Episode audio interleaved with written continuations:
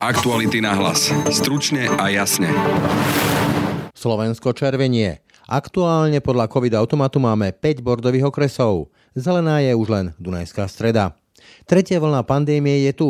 Vrcholiť bude zrejme na prelome októbra a novembra a priniesť môže až ďalších 10 tisíc mŕtvych, varuje infektológ Peter Sabaka. 10 tisíc mŕtvych ešte pribudnúť môže? Áno, samozrejme. No ak rátame s tým, že milión ľudí na Slovensku nemá žiadnu imunitu buď po prekonaní alebo po očkovaní. Bratia Pčolinskí sa minulý týždeň priznali k stretnutiam s obvineným podnikateľom na úteku Petrom Koščom. Kto je tento človek v pozadí tajnej služby? Čím pripomína Kočnera? Prečo sú kontakty s ním toxické? A čo má s mafiánskou skupinou Síkorovcov? Povie náš investigatívec Martin Turček. Informácie o spojení Košča s Lališom nazývaným Kýbel boli medializované už v minulosti. No a budete počuť aj priamo Petra Košča. Poznám v podstate skoro asi všetkých tých, ktorí niekedy boli možno relevantní v nejakých bezpečnostných zložkách. Je pondelok 27. septembra. Počúvate aktuality na hlas. Dnes o tretej vlne pandémie korony, ktorá nám môže priniesť ďalšie tisícky mŕtvych či preplnené nemocnice. Ale aj o tom, kto je kontroverzný a dnes už aj obvinený podnikateľ a známy bratov Pčolinských Peter Košč. Pekný deň a pokoj v duši pre Brane Dobšinský. Naštartujte váš biznis s modelmi Ford Transit z edície Worker. Ikony užitkových vozidiel Ford sú teraz cenovo dostupnejšie než kedykoľvek predtým. Či už si zvolíte van, kombi alebo podvozok, s edíciou Worker získate top pomocníka pre vaše podnikanie. Teraz už od 12 999 eur z DPH. Naštívte predajcu značky Ford a vyskúšajte modely Ford Transit. Viac na Ford SK. Ford Transit – istota pre váš biznis.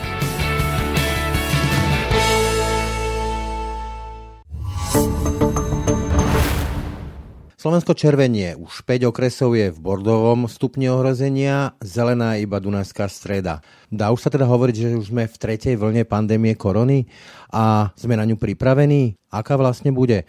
O tom sa už budeme rozprávať s lekárom Petrom Sabakom z kliniky infektológie v Univerzitnej nemocnici v Bratislave. Dobrý deň. Dobrý deň. Takže tá kľúčová otázka. Už je to tu? Sme v tej tretej vlne? Už dávno. Akurát, že exponenciálne šírenie, ktoré vlastne vykazuje aj koronavírus alebo epidémia koronavírusu, sa vyznačuje tým, že na začiatku tie denné prípady stúpajú len veľmi pomaličky a potom zrazu sa to zmení a začnú stúpať veľmi rýchlo. Čiže my už sme teraz na tej krivke toho exponenciálneho rastu, sme sa v podstate dostali do tej časti krivky, kedy to už ide rýchlo hore. Ale v skutočnosti tretia vlna začala už cez leto. Čiže sme v tretej vlne. Áno, vtedy, keď sa sem dostal delta variant a začal sa šíriť v komunite. Vtedy sme sa dostali do tretej vlny. A sme na ňu pripravení, čo sa týka tých opatrení, ten COVID automat, či nastavený dobre, prípadne, či už sa dá hovoriť aj o núdzovom stave, lebo začína sa pošepkávať a aj verejne hovoriť aj o takomto riešení. Podľa vás treba Viete, ho? no, to je tak. Ako jediný spôsob, ktorý nás mohol pripraviť, alebo jediná vec, ktorá nás mohla pripraviť na tretiu vlnu je očkovanie lebo v podstate celá stratégia boja proti pandémii bola v podstate o tom, že čo najviac zamedziť šíreniu koronavírusu tak, aby ochorelo čo najmenej ľudí, kým bude dostupné nejaké definitívne riešenie. To definitívne riešenie je očkovanie. To očkovanie už dostupné je a v podstate tie zodpovedné krajiny, ktoré sa pripravili na tretiu vlnu zodpovedne, ako napríklad Dánsko, Nemecko, Veľká Británia a podobne, tak tie zaočkovali trvivú časť svojej populácie, tie sú pripravené dobre. Ako severské krajiny, najmä teda v prvom rade Dánsko, tak tí už v podstate si dovolili zrušiť takmer všetky protipandemické opatrenia práve kvôli tomu, že hoci tam prevláda delta variant, ktorý by sa mohol v prípade, ak by neboli, neboli dostatočne imunizovaní alebo ak by nebola dostatočne výrazná imunita v tej populácii, by e, sa šíril exponenciálne a dostal veľké množstvo ľudí do nemocnice, tak vďaka tomu, že sú v podstate takmer všetci rizikoví ľudia zaočkovaní, aj ten zbytok populácie, aj tí menej rizikoví sú vo veľkej miere zaočkovaní, tak v podstate ten delta variant sa tam šíri len veľmi málo. Aj keď na ňo niekto ochorie, tak je len veľmi malá šanca, že sa dostane do nemocnice. Čiže e, Myslím, že aj, pripravení veľmi dobre. Myslím, Ale že aj Norsko my, sa to týka. A aj Norska sa do, to týka. Vám do reči, u nás je to tak, že menej ako 50% vy píšete, aby som vás ocitoval zo sociálnej siete, momentálne máme na klinike 4 očkovaných a 10 neočkovaných pacientov tak. s COVID-19, čo je niečo menej ako tretina. No, u nás je také pomerne silné antivaxerské hnutie. Jeden z tých kľúčových argumentov tak, antivaxerov je, že ono to nefunguje. Príkladom je Izrael, že vlastne aj tí očkovaní prenášajú COVID a skončia v nemocniciach. Vaša reakcia? Viete, v medicíne je úplne všetko o pravdepodobnosti. Nič nefunguje na 100%. Žiaľ. Ešte pri tom alfa variante sa dalo hovoriť, že tam ochrana pred ťažkým priebehom bola takmer 100% a e, ochrana pred infekciou ako takou symptomatickou bola nejakých 95%. Hej. Ale ten delta variant je žiaľ Bohu tak veľmi infekčný, že tá ochrana pred symptomatickou infekciou klesla asi na nejakých, na nejakých 80% a ochrana pred ťažkým priebehom asi na 95%. Napriek tomu sú to ale veľmi dobré čísla a sú porovnateľné s rôznymi inými vakcínami proti iným ochoreniam. Čiže dá sa povedať, je, že je to ten argument typu, že keď si sadnem do auta a dám si bezpečnostný pás, neznamená to, že pri havárii vidím bez škrabanca, ale výrazne znižujem mieru rizika toho, že prídem ťažko zranený alebo no, budem ťažko zranený. No v skutočnosti ani toto nie je úplne presný argument, pretože ten bezpečnostný pás vás ochráni do vysokej miery, ale nemyslím si, že by bol tak efektívny, že zníži riziko smrteľnej nehody treba z 20 alebo 30 násobne, tak ako je to pri očkovaní. Či je to teda ešte efektívnejšie ako ten bezpečnostný pás? Áno, určite áno, určite áno, pretože ak je teda efektivita vakcín proti ťažkému priebehu 95%, tak to znamená, že teda viac ako 10 až 20 násobne my znižujeme riziko ťažkého priebehu. Čiže tá efektivita proti ťažkému priebehu je naozaj veľmi vysoká. No a ono v podstate ide o to, že keby sme mali zaočkovanú celú populáciu, a mali by sme také vysoké počty nakazených, aké boli napríklad počas druhej vlny, tak do nemocníc by sa nám dostalo len 10% ľudí, teda ešte aj menej než 10%, ale keby sme si povedali, že tá efektivita je 90%, hej, proti ťažkému priebehu, čo je zrejme lepšia než 90%, tak by sa nám dostalo do nemocníc v podstate 10 krát menej ľudí, než to bolo počas druhej vlny. Len čiže, to žiaľ Bohu nie je pravda. Čiže ale... aby som vám zase ocitoval vás z vašej sociálnej siete, že naše sestričky z boli na nohách celú noc a celú noc v skafandroch. Boli dve plus sanitár. Starali sa o štyroch kritických pacientov plus ešte jedného ďalšieho v lepšom stave. Dvaja sa museli počas noci intubovať a napojiť na umelú plúcnú ventiláciu. Boli skvelé a zvládli to. Otázka je, ako dlho takto vydržia. A tá moja otázka znie, že je pripravené zdravotníctvo na to, keď eh, sme zaočkovaní menej ako 50% a hrozí teda že nemocnice zažijú ďalší nával? Viete, na to sa nedá pripraviť, pretože by sme museli postaviť niekoľko nových nemocníc. Hlavne ten personál. Nájsť, nájsť ten personál, veď práve to, chýba nám personál. Čiže na to sa jednoducho nedá pripraviť. A vtedy my, sa potom... my sme do veľkej miery pripravení tak, ako to za daných okolností dokážeme. Jednoducho viacej sa už pripraviť nemôžeme a rozhodne nie sme pripravení tak, že všetko zvládneme bez len hlavou zadnou, hej? Úplne, úplne hladko. Hej, úplne no v takom prípade sa ale potom vynára otázka, že keď máme takú nízku zaočkovanosť, či nie je legitímne otvoriť otázku toho núdzového stavu a naozaj, či sa nevrátime do tých povestných lockdownov z minulej jesene a zimy. Áno, len otázka je, čo tým získame. My sme si tými lockdownami kupovali čas, na to, kým sa ľudia zaočkujú. a sa znižovali sme ešte tam akože ten efekt oplošťovania krivky. Hej, že tá krivka počtu hospitalizovaných nie je až taká vysoká, ale trvá dlhšie. Hej, ona sa ako keby natiahne v čase. Že hospitalizujeme rovnaké množstvo ľudí, ale nebude naraz hospitalizovaných toľko ľudí z COVID-19.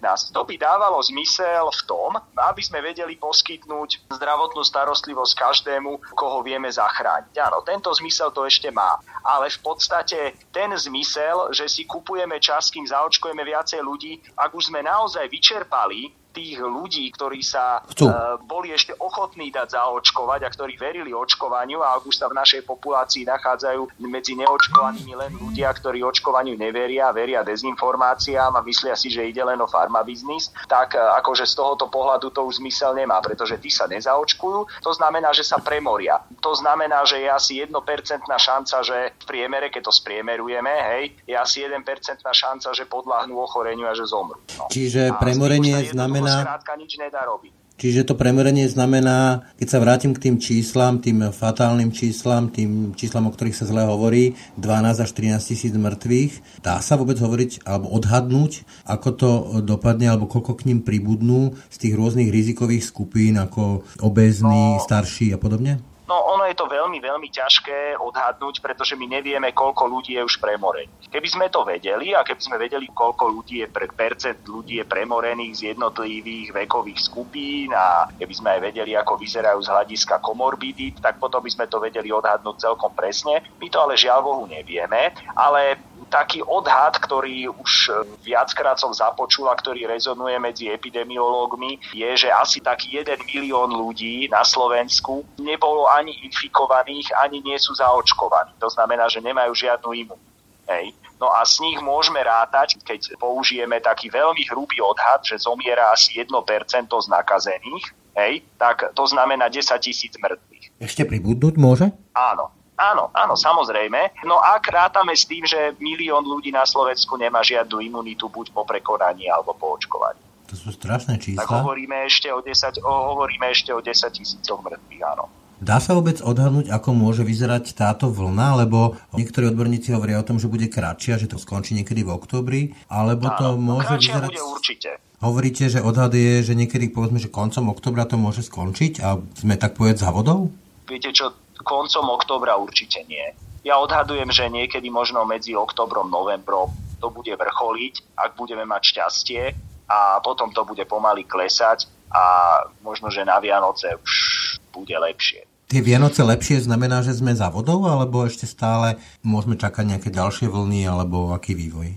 Viete, tá ďalšia vlna vznikne dvomi spôsobmi buď sa nejakým spôsobom zmení vnímavosť populácie k tomu ochoreniu, napríklad, že časom vyprchá imunita, a to by sa tak skoro stať nemalo, hej, alebo že sa zvýši mobilita, hej, preto bolo vidno napríklad v zime, keď si pozriete priebeh epidémie v Čechách, tak tam vidíte také tri vlny. Hej. To je ako bol lockdown, klesla mobilita, začali klesať počty, potom sa zase mobilita zvýšila, zase to začalo stúpať. Hej. No ale pokiaľ nejaký veľký lockdown nebude, tak nepredpokladám, že by pre dačo mala prísť potom zase ďalšia vlna. Ďalšia vlna by mohla prísť len s príchodom zase nejakého iného variantu, ktorý by bol ešte infekčnejší, alebo by bol schopnejší infikovať tých, čo majú imunitu. V takom prípade, ak by sa objavil nejaký variant, ktorý bol schopný infikovať tých, ktorí majú imunitu, mohol by sa síce šíriť v populácii, ale vďaka bunkovej imunite zrejme by nemal spôsobovať tak často ťažké ochorenie, nemal by byť taký smrtiaci, lebo už teda drvivá väčšina ľudí bude mať aspoň akú takú imunitu, ktorá by ich mala chrániť aspoň proti tomu ťažkému priebehu. Hej. Čiže to už by nám nejaké veľké problémy spôsobovať nemalo. Čiže ja osobne si myslím, že aspoň na pár rokov je táto tretia vlna taká posledná z tých veľkých vln. No.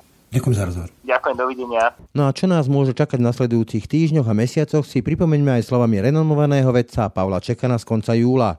Ten v našom podcaste povedal, že tretia vlna nás môže zničiť. Nie však medicínsky, ale spoločensky. A za najsilnejší nástroj voči pandémii označil práve očkovanie. Tým, že sa zaočkujeme práve my, my mu berieme ten priestor a čas. To je tá podstata, že čo najrýchlejšie proste ho poslať preč. A on potom musí zmutovať v niečo, čo bude oveľa pre nás ľahšie, pretože podstata vírusu nie je zabiť hostiteľa. Podstata vírusu je šíriť sa a keď sa bude medzi nami šíriť, ako poznáme rôzne rajnovírusy, RSV, parainfluenzia, aj chrípke a neviem čo, tak jednoducho to bude koniec pandémie.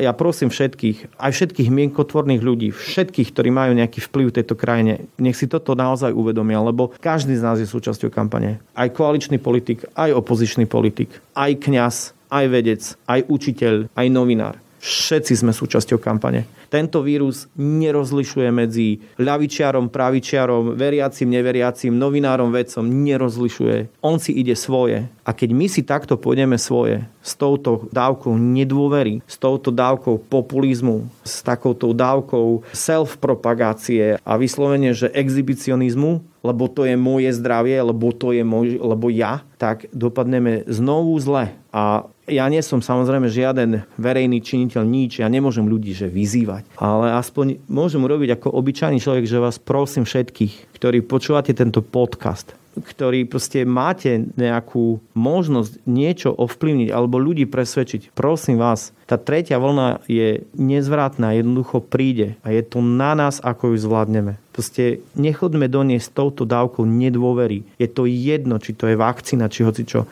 Zomkníme sa, lebo to je jediná cesta. Nás tá tretia vlna nezničí, nezničí zdravotníctvo, ona nás zničí ako spoločnosť. V druhej časti dnešných aktualít nahlasa môj kolega Peter Hanák porozprával s investigatívnym reportérom aktualít Martinom Turčekom. Témou bol kontroverzný podnikateľ a známy bratov Pčolinských Peter Košč. Minulý týždeň sa ku kontaktom, stretnutiam či priateľskému vzťahu s obvineným podnikateľom na úteku Petrom Koščom priznali bratia Pčolinský, teda bývalý šéf SIS Vladimír Pčolinský a jeho brat, poslanec za Smerodina Peter Pčolinský. Aby sme zodpovedali otázku, prečo sú tieto stretnutia problém, musíme si najprv vysvetliť, kto je to Peter Košč. A to nám povie náš investigatívec Martin Turček. Vítaj v štúdiu. Ahoj Peter.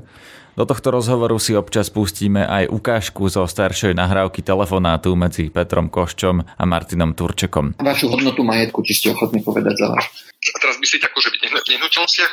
V hocičom, akože všeobecne spoločnosti. Keď sa to dá dokopy, a keď robí Forbes rebríček alebo čo. Viete čo, tak keby som to nejakým spôsobom dal dokopy aj z toho, čo mám v nehnuteľnostiach, aj v nejakých aktívach, tam možno 10 miliónov eur. Maťo, ako a kedy táto nahrávka vznikla? Táto nahrávka vznikla z hodou okolností pár dní predtým, ako bol Peter Košč obvinený, dnes je obvinený z úplatkárstva.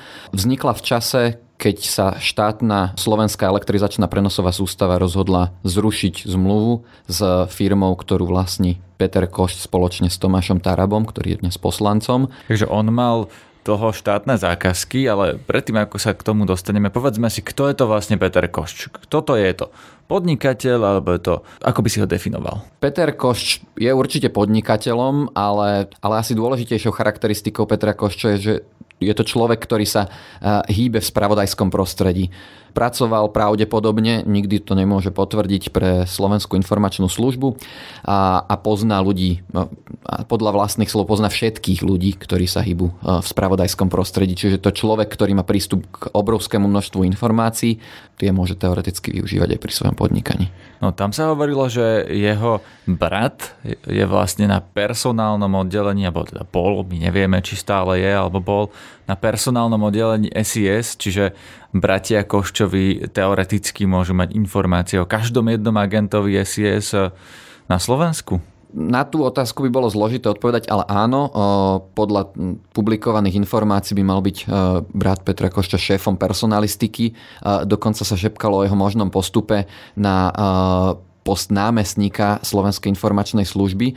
Problém so Slovenskou informačnou službou je, že my poznáme len jej šéfa. Nepoznáme šéfov oddelení a už e, vôbec nie nejaké nižšie funkcie. Štandardne nepoznáme ani len námestníka informačnej služby a nie je možné takúto informáciu oficiálnym spôsobom overiť. Hovorí sa o tom, že Peter Košč je tá osoba, ktorá spája vlastne všetky tie strany, ktoré sú v tej pomyselnej vojne bezpečnostných e, zložiek na strane policajnej inšpekcie. Lebo e, hovoríš aj ty teraz, že je to človek, ktorý teda má veľký vplyv v SIS alebo mal ho, my to nevieme povedať, do aké miery ho má teraz. Je to človek, ktorý bol v SIS, alebo teda mal tam nejaké kontakty za vlád Smeru, SNS, má ich zrejme začiať Sme rodina, mal štátne zákazky za predchádzajúcich vlád a zároveň sa stretáva s politikmi koaličnej Sme rodina. Už mi pomaly nenapadá zložka, ktorá je na tej strane tej policajnej inšpekcie, s ktorou by Peter Kož nebol spojený. Áno, v podstate aj e, to zapadá do okolností, ktoré sa v tomto prípade spomínajú. Napríklad, že tesne pred tým, ako boli vyšetrovatelia z týmu očistec zadržaní, tak mali pripravovať obvinenie voči členom nejakého inšpekčného týmu za to, že vytvorili zločineckú skupinu, ktorej hlavou mal byť práve Peter Košč. A to vlastne stopol generálny prokurátor Maroš Žilinka a Peter Košč nie je stíhaný ako hlava zločineckej skupiny len preto, že toto vyšetrovanie zastavil generálny prokurátor. Áno, tento prípad cez kontroverzný paragraf 363 uh, zrušil uh, námestník generálneho prokurátora Jozef Kandera. Čo má Peter Košč zo stranou Smer? Peter Košč má blízko k Slovenskej informačnej službe dlhodobo a to aj za vlád Smeru, kedy uh, podľa, napríklad podľa spisu Gorila a respektíve sám Koš tvrdí, že nie podľa spisu Gorila, ale podľa prílepku k spisu Gorila. Mal Košč v minulosti prehovárať do personálnych otázok v Slovenskej informačnej službe či už priamo ako spolupracovník z informačnej služby alebo bez nejakého oficiálneho titulu na to. Rozumiem, ale teraz sa pýtam skôr na stranu Smer ako politickú stranu, nie, nie na SIS počas vlády Smeru. Ty si napríklad hovoril, že mal štátne zákazky za vlád Smeru, k tomu sa dostal normálne, bežne, výberovým konaním, nejaký, nejakou súťažou, alebo to súvisí s jeho kontaktami? Tieto zákazky firmy Dust Security bežali v štáte aj za vlád Smeru a je však pravdou, že vznikli už predtým. Napríklad tá, ktorá platila v prenosovej elektrizačnej sústave a bola zrušená na jar tohto roka, tak tá vznikla ešte za vlády Mikuláše Zurindu. Takže konkrétne na niekoho v smere je alebo nie je košť prepojiteľný? Lebo tu sa dlho hovorí, že on sa stretával aj s ľuďmi zo smeru, ale nemáme na to zrejme konkrétne dôkazy. Ak sa nemýlim, tak e, sa vyskytol na krste albumu spevačky Tiny, na ktorom bol aj Robert Fico a myslím, že ďalšie nejaké e, extrémne blízke prepojenie Košča so Smerom nepoznáme. Čo sa týka SIS, tak e, Peter Košč tam priznal aj v rozhovore s tebou, že priznal, vypočujme si, ako povedal, čo presne mal z SIS v čase, keď, keď bol riaditeľom nominant SNS pán Anton Šafárik. Po nejakej pozícii nejakého poradcu to môžete komentovať pri pánovi Šafárikovi? Viete čo, môžem komentovať iba akurát to, že, že týchto ľudí, keďže Slovensko je malé, a tí ľudia, ktorí sa pohybujú v nejakých bezpečnostných štruktúrach, tak sa medzi sebou poznajú. Takže to je všetko, čo tomu vám viem povedať. Ako. Čiže len viete povedať, že poznáte pána Šafárika, ale... Viete čo, poznám, poznám, poznám poznám v podstate skoro, asi všetkých tých, ktorí niekedy boli možno relevantní v nejakých bezpečnostných zložkách, ale to ešte neznamená, že ste aktívne niečo s nimi museli robiť. Žiadny súdny človek vám nikdy nepotvrdí, že či aktívne s niekým takýmito ľuďmi komunikoval, alebo že či bol nejakej pozícii, či už príslušníka alebo niečo všetkého. Vieme o tom niečo viac? Nevieme, vieme vlastne tú informáciu, ktorú obsahuje tá otázka, že mal byť pravdepodobne poradcom Šafárika a Košť sa k tomu bohužiaľ odmietol vyjadriť. Čo ti povedal o kontaktoch s Vladimírom Pčolinským? Lebo ten totiž minulý týždeň priznal, že sa s Petrom Koščom stretával od roku 2015, čo boli dokonca, sú stále priatelia. Odkázal predovšetkým na skorší rozhovor, v ktorom priateľstvo s Koščom priznal už Čolinský a stretávanie v ktorom navzájom komunikujú o politike a podobne. Či sa s pánom Čolinským poznáte, alebo aký? Mhm. A teda stretávali ste sa v podstate akože pravidelne normálne? Áno, poznáme sa, jasné, my sa, my sa, my sa, my sa poznáme roky, jasné. A potvrdil túto informáciu, ktorú prvýkrát na verejnosti povedal Pčolinsky, že majú k sebe blízko, že sa stretávajú a, a bavia sa o rôznych aj politických otázkach. No a ty si písal najmä o prepojení na poslanca Tomáša Tarabu, ktorý kandidoval za LSNS, potom z nej vystúpil a Košč s ním priamo podnikal. No aj Tomáš Taraba teraz hovorí, vlastne na, je ako keby pomyselne na strane tej inšpekcie a hovorí, že policia kriví spravodlivosť. A podľa teba Tomáš Taraba, poslanec parlamentu, opozičný poslanec, je nejakým spôsobom spojený s Petrom Koščom naďalej? Je pravda, že od mája už nemajú tú spoločnú firmu Dust Security, ktorá brala dovtedy aj štátne zákazky, ale tak prepojenie medzi nimi určite existuje, keďže boli spoločníkmi no, dlhé roky, dlhodobo sa poznajú a spolupracovali na viacerých projektoch. Mali by mať spoločne ešte vlastniť pozemky vo Voderadoch, ktoré spoločne vlastnia nie len poslanec Staraba a kontroverzný obvinený Košč, ale aj Marek Trajter, ktorý bol v minulosti obvinený, obžalovaný z vraždy Romana Deáka a neskôr bol oslobodený pre premlčanie. To bola mafiánska vražda, ak sa nemýlim. Áno, išlo mafiánsku vraždu. DAK niektoré médiá označovali za kontroverzného podnikateľa, iné médiá dokonca aj za mafiánskeho bosa. No a keď eh, už si začal s týmito mafiánskymi skupinami, tak si ešte pripomeňme, za čo je vlastne Peter Košč eh, teraz obvinený, prečo ho policia hľadá a prečo sa Peter Košč zrejme skrýva v zahraničí, lebo také sú najaktuálnejšie informácie.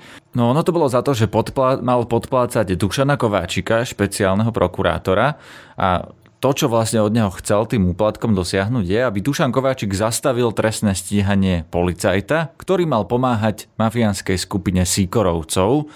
My vieme niečo povedať viac o Koščovom nejakom prípadnom prepojení na Síkorovcov, alebo prečo pomáhal policajtovi, ktorý pomáhal Síkorovcom? Ak sa nemýlim, tak tam nemuselo ísť priamo o zastavenie týchto prípadov. Išlo o vzatie týchto prípadov do vtedajšiemu prokurátorovi, ktorý tie veci dozoroval Petrovi Kyselovi. Išlo o to, aby tieto prípady eh, boli pridelené inšpekcii. Na inšpekcii už tieto veci následne boli zastavené a za toto mal teda Košč dať uh, úplatok Kováčikovi vo výške 50 tisíc eur. Tie prípady mali byť dva. Jeden sa mal týkať vynášania informácií od posluchoch uh, o Jozefom Rehákom, vtedajším šéfom sekcie od posluchov, ktorý to mal robiť pre mafiánsku skupinu Síkorovcov. O tom druhom prípade nevieme veľa, iba vieme, že sa týkal priamo Petra Košča. Takže to je v podstate starší konflikt ten medzi inšpekciou a koščom na jednej strane a Petrom Kyselom, prokurátorom z úradu špeciálnej prokuratúry na druhej strane. V tomto prípade nemuselo ísť možno priamo o otvorený konflikt, možno išlo len o akési spoliehanie sa e, na to, že inšpekcia nikdy nič nevyšetrí, ako dlhodobo vlastne inšpekcia nikdy nechytila žiadne veľké ryby a nevyšetrovala. Ale áno, vyzerá to ako naozaj kontrastný postup, kedy e, Peter Kysel vyšetroval nejaké prípady, ktoré siahali na vysoké miesta a inšpekcia ich naopak upratala. Peter Koš v rozhovore s tebou tiež nevylúčil kontakty priamo so šéfom Zíkorovcov, Robertom Lališom, ktorý je teda už odsúdený a vo vezení. A na pána Lališa som sa vlastne ešte chcel spýtať. Viete, že tomu sa nemôžem vyjadrovať. Nemôžete, aj, aha, to akože takto to mám, ok, dobre. A tak povedzme, že no. keď ste zrovna nepôsobili v, v službe, tak ste neboli v kontakte? No, s pánom Lališom. Viete, nechcel by som komentovať. Vieme nejakým spôsobom spojiť Petra Košte ďalej so Sikorovcami, alebo toto sú, nechcem povedať, že jediné, alebo sú to dva prípady, v ktorých ho vieme spojiť? Informácie o spojení Košča s Lališom nazývaným Kýbel boli medializované už v minulosti. Išlo informácie o tom, že ho strážia bývalí ochrankári Lališa, teda Petra Košča, a dokonca aj o podozrenia, že mal vynašať informácie o trestných stíhaniach, ktoré sa Lališa týkali. Tieto veci však neboli nejakým spôsobom vyšetrované, odsúdené.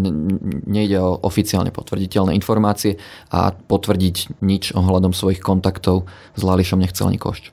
A ešte je tu jedna zaujímavá postava, ktorá má mať kontakty s Petrom Koščom a to je Jan Kalavský, bývalý policajt NAKA, ktorý údajne v období, keď NAKA začala vyšetrovať práve Petra Košča, prevrátil kabát a stal sa agentom inšpekcie proti vlastným kolegom znaky a tam údajne existuje aj nejaký uh, úradný záznam policajtov, ktorí zaznamenali zmenu správania svojho kolegu, ktorý teraz Jan Kalavský je tiež obvinený, ale on práve poslúžil inšpekcii na to, aby uh, mohla kriminalizovať policajtov znaky.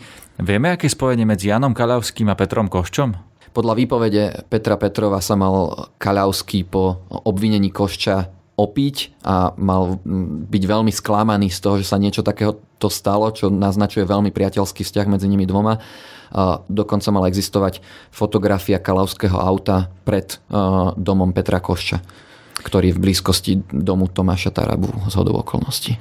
Toto už e, trochu znie, ako keď sme sa pred dvomi rokmi rozprávali o Marianovi Kočnerovi, e, ktorý tiež mal svojich policajtov, e, mal vplyv v určitých politických stranách. Politici sa s ním stretávali, veľmi neradi to priznávali, že sa s ním stretávali, ktorý zbieral informácie na kade koho, kade koho si nahrával. Vlastne Vladimír aj Peter Pčolinský obaja hovoria, že s Koščom sa stretávali, pretože mal informácie a vymieniali si ich. Dá sa to porovnať? Ja viem, že Kočner už je teraz odsúdený kriminálnik, e, ktorý sedí vo výkone trestu, ale keby sme si toto odmysleli a presunieme sa o dva roky dozadu, že, že Kočner ešte oficiálne nie je odsúdený, dajú sa títo dvaja ľudia porovnať, Košč a Kočner?